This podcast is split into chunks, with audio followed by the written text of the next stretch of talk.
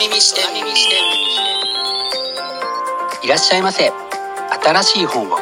そして読書を愛する。全ての人のためにお送りするプログラム。架空書店空耳視点へようこそ。架空書店とは Twitter やブログインスタグラムで展開しています。まだ売ってない本しか紹介しないをコンセプトに私が進めているオンライン書店プロジェクトです。その架空書店を目で楽しむだけでなく耳でも楽しめるようにこの架空書店空耳視点というプログラムをお送りしています。架空書店空耳視点は新しい本をそして読書を愛する人のためのプログラムですから読書の目を休めるためにページをめくる手を少しだけ止めて聞いていただいてもいいですしもちろん読書しながら聞いていただいても OK 気になったブックタイトルやトピックは読書ノートに書き留めておくのもおすすめです。読書の時間に限らず通勤や通学の時間の情報収集に仕事や勉強家事育児のちょっとした息抜きにぜひこの架空書店空耳視点に耳を傾けていただいてまだ売ってないこれから発売される本にどんな本かな？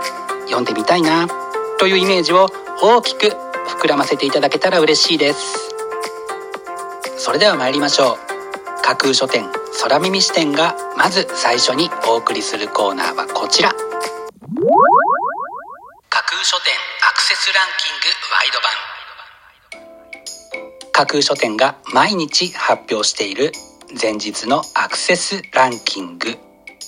Twitter やブログでの発表は1位から3位までだけですがここ空耳視点ではランキング発表の範囲を1位から5位までとワイドに拡大してお届けします。それでは早速参りましょう。ランキング第5位。男性性の探求。ラファエル・リオジエ。MeToo 運動をきっかけに覚えた男性としての居心地の悪さ動揺そして目覚め。一人の男性として自分は何が語れるだろうか。フランスの哲学者宗教社会学者である著者が男性支配の構造とその解体を語る。というのが本書の紹介文です。女性性のフェミニズムという言葉に対して男性性を表すマスキュリズムという言葉もあり今最も注目していただきたいトピックです。続いてランキング第4位。おじさんはどう生きるか？松任谷正隆。気の弱いおじさんが味わった失敗の日々から日常をくすりと笑って過ごすヒントを届けるエッセイ集。というのが本書の紹介文です。コラムニストジェーン・スーさんとの対談も掲載された楽しさ満載の一冊です。続いてランキング第3位。夢に迷ってタクシーを呼んだ。萌え柄。自身の日々の体験をもとにいつか忘れてしまう。でも心のどこかに留めておきたい。記憶の断片を叙情的に時にユーモラスに綴った著者による断片的回顧録完結編。というのが本書の紹介文です。印象的な書影は漫画家長尾健一郎氏が手掛けたもの。本書の雰囲気を一層盛り上げていますね。続いてランキング第2位。追読人間臨終図鑑2文豪編。山田風太郎サメ町夫戦後日本を代表する大衆小説の大家。山田風太郎が著名人923人の最後を切り取った人間臨終図鑑。その中から近代以降の日本の文豪125人を厳選して漫画家というのが本書の紹介文です。文学史に名を残すあの作家の死に方にあなたは何を思うかと本書は問いかけてきます。さすがだと思わず膝を打つこと間違いなさそうですね。そして本日付のアクセスランキング栄えある第1位はこちら。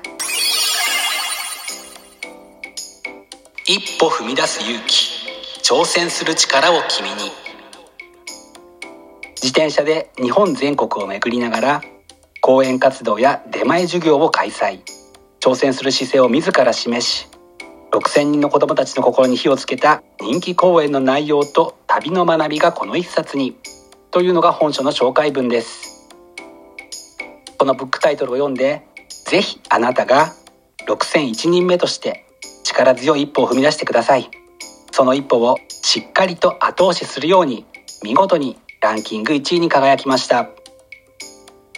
本日のランキング1位になりました高橋淳さんの一歩踏み出す勇気挑戦する力を君にはスタブロブックスから3月25日発売です。それでは本日のランキングをもう一度おさらいしましょう。第5位男性性の探求。第4位おじさんはどう生きるか。第3位夢に迷ってタクシーを呼んだ。第2位追読人間臨終図鑑2文豪編。そして第1位は一歩踏み出す勇気。挑戦する力を君に。という結果でした。発売日までもう少し。ご予約はぜひお早めに。以上架空書店アクセスランキングワイド版でした。架空書店空耳視点。お送りしています。架空書店空耳視点。続いてのコーナーは架空書店の中の人が選ぶ今日の一冊。このコーナーではランキングにこそ入らなかった本や架空書店でのご紹介のセレクトから漏れてしまった本発売日より前に発売されてしまって架空書店の掲げるコンセプトまだ売ってない本しか紹介しないに合致せず泣く泣くご紹介できなかった本についてお話ししていきます。本日架空書店の中の人が選んだ本はこちら。つながりすぎた世界の先に。COVID-19 の蔓延によりおそらく人類史上初めて人々が一斉に倫理的な行動をとったことは資本主義の行方にどのような影響を与えるのか。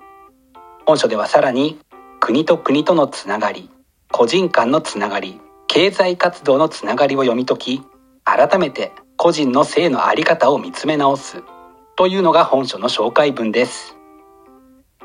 哲学者として名高い著者が示す未来のビジョンについて知ることでこの先の世界を生きるための指針として役立てたいと考えて本日の一冊に選んでみました。本日中の人が選ぶ一冊でご紹介しましたマルクス・ガブリエルさんのつながりすぎた世界の先には PHP 研究所から3月17日発売です。ぜひご一読ください。以上、架空書店の中の人が選ぶ今日の一冊でした。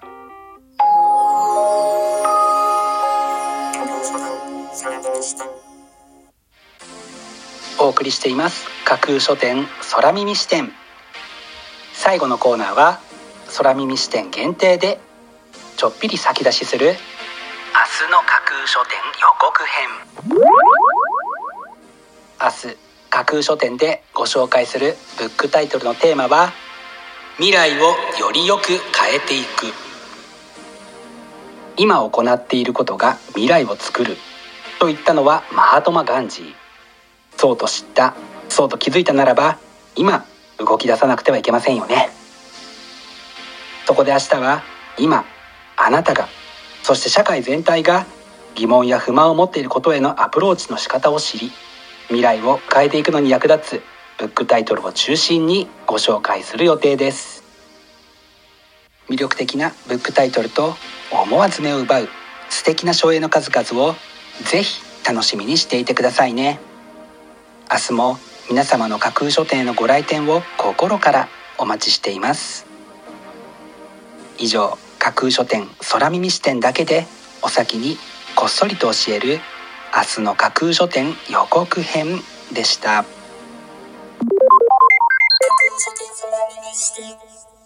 新しい本をそして読書を愛する全ての人のためにお送りするプログラム。架空書店空耳視点。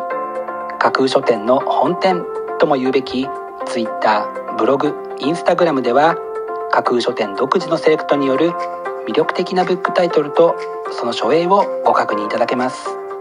Google で架空書店と検索していただくと架空書店の Twitter のアカウントが一番見つけやすいと思いますのでぜひチェックしてください。また架空書店空耳視点ではこのプログラムのご感想やご質問などもお寄せいただきたいとともにぜひこの架空書店空耳視点のフォロワーにもなっていただけると嬉しいです。よろしくお願いします。架空書店空耳視点最後まで聞いていただいてありがとうございます。楽しい読書の時間をお過ごしください。本日はここまでです。またお耳にかかります。ごきげんよう。